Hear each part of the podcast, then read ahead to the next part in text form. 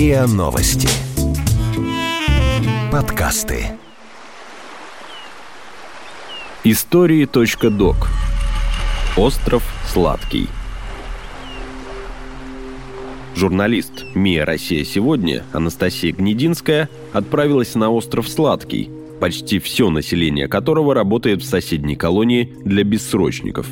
Об острове Огненный посреди озера Новое мало кто слышал – но почти все знают о Вологодском пятаке, расположенном на нем. В 1994 году в бывшем Кирилло-Новоизерском монастыре оборудовали первую в России колонию для пожизненно заключенных. Попасть в ИК-5 можно только по деревянному мосту через соседний остров Сладкий.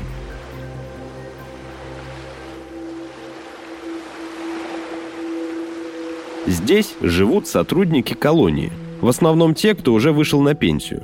Для местных тюрьма долгие годы была поселкообразующим предприятием. Другой работы в этих диких местах нет. Но сейчас бывшие сотрудники Пятака и сами будто в заключении. На Сладком нет сотовой связи, водопровода, сюда не ходит общественный транспорт. Местные признаются. Кажется, заключенные на Огненном живут лучше, чем те, кто их когда-то охранял. По обеспечению, например, видите, продуктами питания. Возьмите тот же хлеб. Вы посмотрите наше качество хлеба их. Медицинское обслуживание. То есть у них там медицинская часть, стационар. У них имеется начальник медчасти, два фельдшера, две, кажется, медсестры. То есть у них зубной врач захотел, пожалуйста, тебе зубного врача привезут. Случайные люди на сладкие не приезжают. Если у моста останавливается машина с шашечками, все знают. Родные приехали на свидание к бессрочнику. Вот по деревянному настилу идет женщина. Поднявшийся на озере ветер сносит горластых чаек, треплет платок на голове незнакомки. Она – одна из немногих, кто приезжает сюда больше десяти лет подряд. Навещает сына, у которого за плечами три убийства. Процентов 15 у них родственные связи, к ним на свидание приезжает. Просто родственные связи. Все, ничего другого. Что да, вот он все-таки сын, или там ездит, то, как правило, это очень близкие. Мать, отец, Глава Артюшинского сельского поселения Владимир Макаров просит не фотографировать его на фоне монастырских стен, которые последние сто лет служат тюрьмой. Считает это плохой приметой. До того, как прийти во власть, он 29 лет проработал заместителем директора по безопасности и оперативной работе в учреждении. Так, без лишних уточнений, здесь называют ИК-5. Когда он сразу после армии пришел в колонию, на Огненном содержались особо опасные рецидивисты. Это только звучит страшно. На самом деле, большинство из тех сидельцев были ворами или мошенниками, попавшимися в третий-четвертый раз. Я, когда значит, пришел на работу, содержались особо опасные рецидивисты. Так, в те времена, будем говорить, коммунистические, особо опасные рецидивисты. Раньше в Уголовном кодексе было, если ты три раза по одной статье судим, то четвертый раз полосатая роба на них такая была специальная и особо опасный рецидивист. Но 24 марта 1994 года на Огненный завезли осужденных иной масти. 17 бессрочников, первых в России. Их должны были расстрелять, но указ Бориса Ельцина даровал им жизнь, заменив высшую меру пожизненным заключением. Пожизненное заключение – это смерть в рассрочку – а в пятаке за эту рассрочку приходится слишком дорого платить. Хозяин сладкого цедит крепкий чай. Он уже 8 лет как не в системе, а привычка пить лишь слегка разбавленную заварку осталась. Условия на огненном и правда были не из легких. Режим содержания очень жесткий, его выдержать не каждый, тому времени мог. Начиная утром в 6 подъем, потом ему запрещалось садиться куда-то. То есть он должен быть до отбоя в движении. На кровать ложиться это категория. Ну, сейчас это запрещено. Я должен посмотреть в глазок, осужденный должен был стать лицом к стене и руки за спину. То есть я при вот этом условии только имел право войти в камеру. Однако человек ко всему приспосабливается. Со временем обитатели Огненного научились встраиваться в жизнь по ту сторону монастырских стен. Владимир Алексеевич вспоминает, как осужденные наладили переписку с благотворительными организациями. Посылки с долларами и гуманитарной помощью им отправляли даже из Австралии. Чем делать? И они со всеми зарубежными, они из Канады им посылки шли отовсюда. И довольно-таки много, и доллары мы... И они находили очень много благотворительных. Даже с Австралии, по-моему, посылали посылки.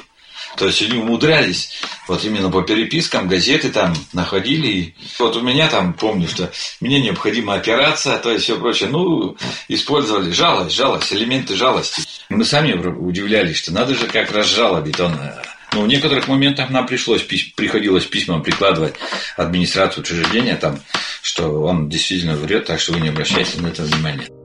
Был период, когда на Огненной зачастили финские пенсионерки. В российскую колонию они привозили постельные принадлежности из секонд-хендов, списанную бытовую технику, конверты для писем. Бабушки, дедушки, но вот особенно финны, там на пенсию уходят, и посещали вот именно их группами привозили. Я интересовался у них, вам, вам больше делать нечего? А у них пенсии довольно-таки содержание пенсионное у них неплохое. Им действительно на старости лет просто делать нечего. И они вот именно объединялись такие, ездили по местам лишения свободы. Бывший опер признается, первое время читал дела заключенных от корки до корки, пока не стал засыпать только на феназепаме. Колонию и деревню на острове Сладкий разделяют каких-то 450 метров деревянного моста. Впрочем, соседство с маньяками и убийцами жители не боятся. Все твердят одно – убежать из пятака еще никому не удавалось. Хотя это не так. В середине 90-х попытку побега совершил один из последних содержащихся на Огненном бесконвойников. Зашла машина, самосвал, контролер ее сопровождавший должен был никуда то есть он должен находиться при машине. То есть он взял минут там на 20 ушел, оставил машину без надзора. Осужденный воспользовался этим, залез, закрылся, а его осужденные закидали мусором. Вывезли, вот где свалка там, все. Три дня мы его искали. И на третий день мы его нашли, вот тут он сам вышел. Он понял, что не уйти. То есть очень сильно было оцеплено. Потом пытались бежать уже пожизненники. Эту почти киношную историю Макаров считает своим главным проколом за все 29 лет работы в «Пятаке». Четыре пожизненно осужденных стали на путь исправления. Мы посадили четыре в камеру.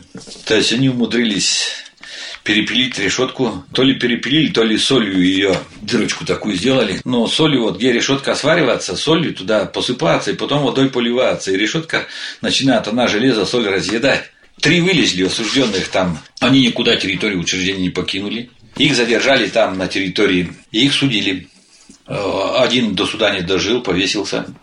Двум, одному дали пять лет, а второму семь. На Сладкий журналисты попадают уже затемно. За мостом на соседнем острове зловеще светится колония. Уличного освещения на этом крошечном клочке суши нет. Владимир Макаров объясняет – что летом он в принципе не может включать фонари. На это в бюджете сельского поселения нет денег. В декабре месяце я включаю свет э, с 18.00 до 22, и утром я включаю свет ну, с 7 часов до полдевятого, потому что у меня деньги, все рассчитано.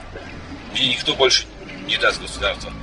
Потом добавляет, что они не единственные, так у всех в округе. Жизнь здесь всегда тлела только за счет колонии – Многоквартирные дома на острове построили заключенные из числа бесконвойников. Затем в них заселились те, кто был призван их охранять. Первый мост на Огненный тоже перекинут руками арестантов. Раньше колония отвозила местных детей в школу-интернат и даже обогревала жилой дом и детский сад на острове. Но в прошлом году непрофильные здания от отопления отключили. Макаров говорит, что им спешно пришлось искать финансирование, чтобы поставить жителям в домах индивидуальные котлы. Здесь зэки и охранники всегда были тесно связаны бытовыми узами. Однажды уроженец этих мест, главный редактор журнала «Наш современник» Сергей Викулов, организовал кампанию за закрытие пятака.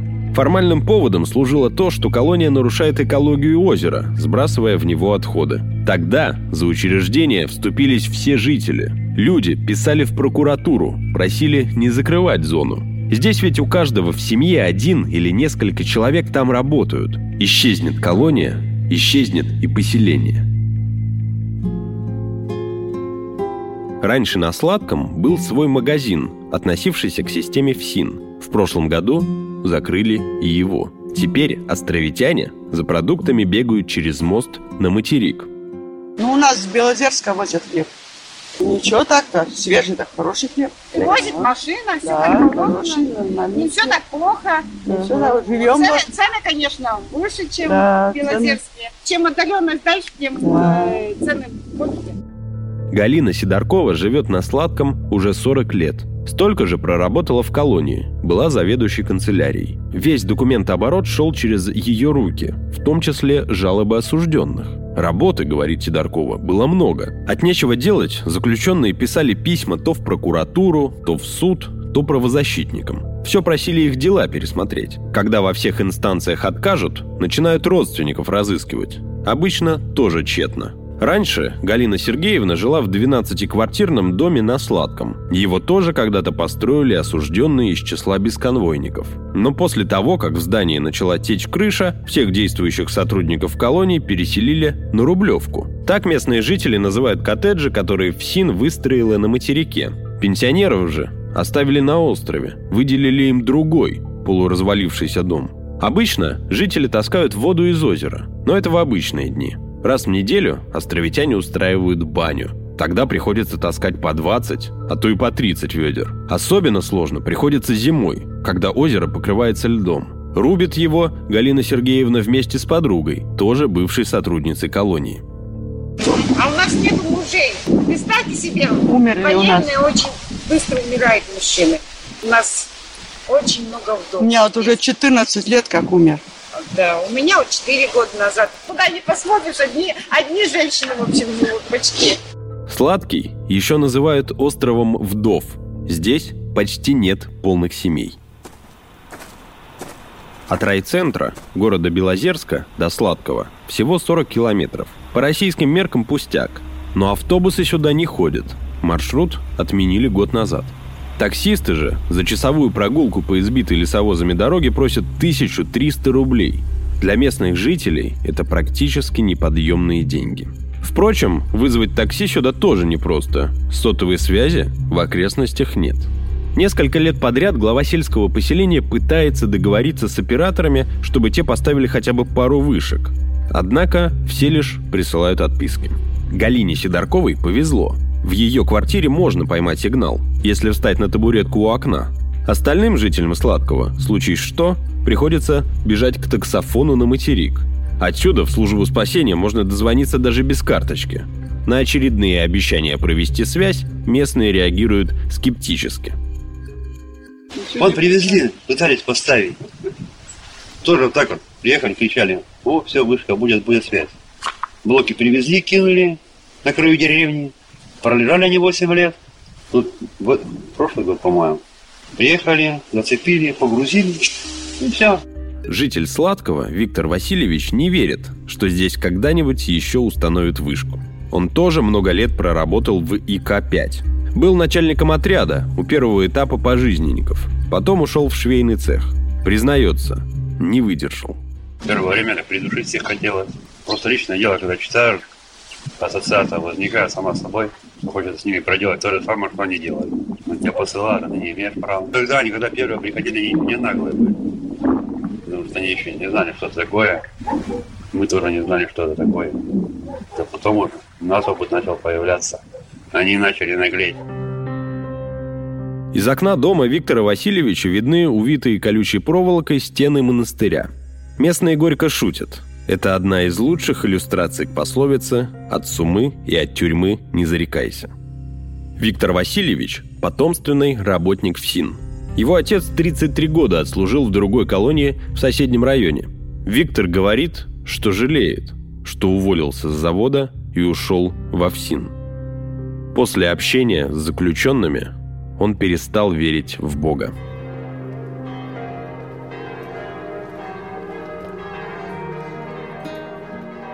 Даже после смерти заключенные и охранники лежат по соседству.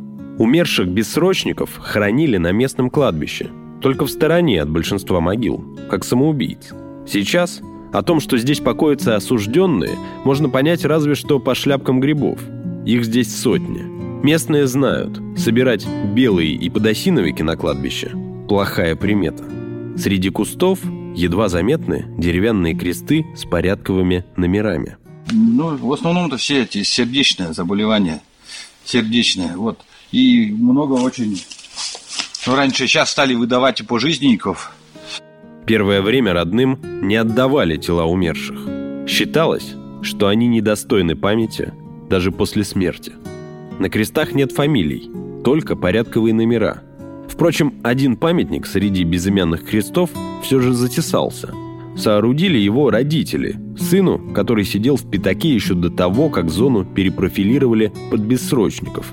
На цоколе нет эпитафии, лишь годы жизни. Не напишешь же, что был покойный вором-рецидивистом, а смертным одром для него стали тюремные нары.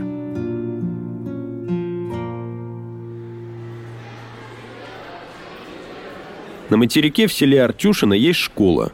В этом году ей исполнилось 145 лет. Там учатся всего 18 человек. Почти у всех родители работают в учреждении. Здесь каждому ученику индивидуальный подход. В классах, начиная с третьего, по одному ребенку. Для экономии времени на уроки ходят парами. Пятиклассник с шестиклассником, семиклассник с восьмиклассником. Директор школы Николай Иванов подчеркивает, что ребята тут тянутся к знаниям. Причем пятиклассники, как правило, свое уже это им не интересно, они рот открывший слушают, чем там заниматься шестиклассник. После окончания института ему предложили идти работать в колонию, как и другим молодым людям, родившимся в этом районе. Большинство его одноклассников так и сделали. Теперь они уже давно на пенсии. У сотрудников учреждения год идет за два. Иванов не согласился. Говорит, что ладить с заключенными сможет далеко не каждый. Директор Николай жалеет о том, что у местности такая дурная слава. Ассоциация с ними одна – колония.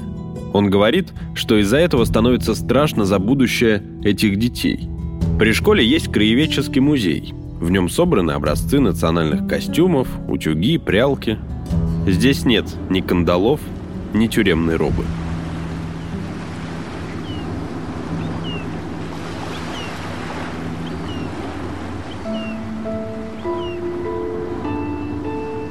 Вы слушали эпизод «Остров Сладкий» подкаста «Истории.док» об острове Сладкий, разделяющем колонию для пожизненников от внешнего мира, и его жителях. Автор истории Анастасия Гнединская. Подкаст подготовила Асмик Аракелян. Текст читал Никита Воронков. Звукорежиссер Андрей Темнов. Подписывайтесь на подкаст на сайте ria.ru в приложениях подкаст с Web Store и Google Play. Комментируйте и делитесь с друзьями.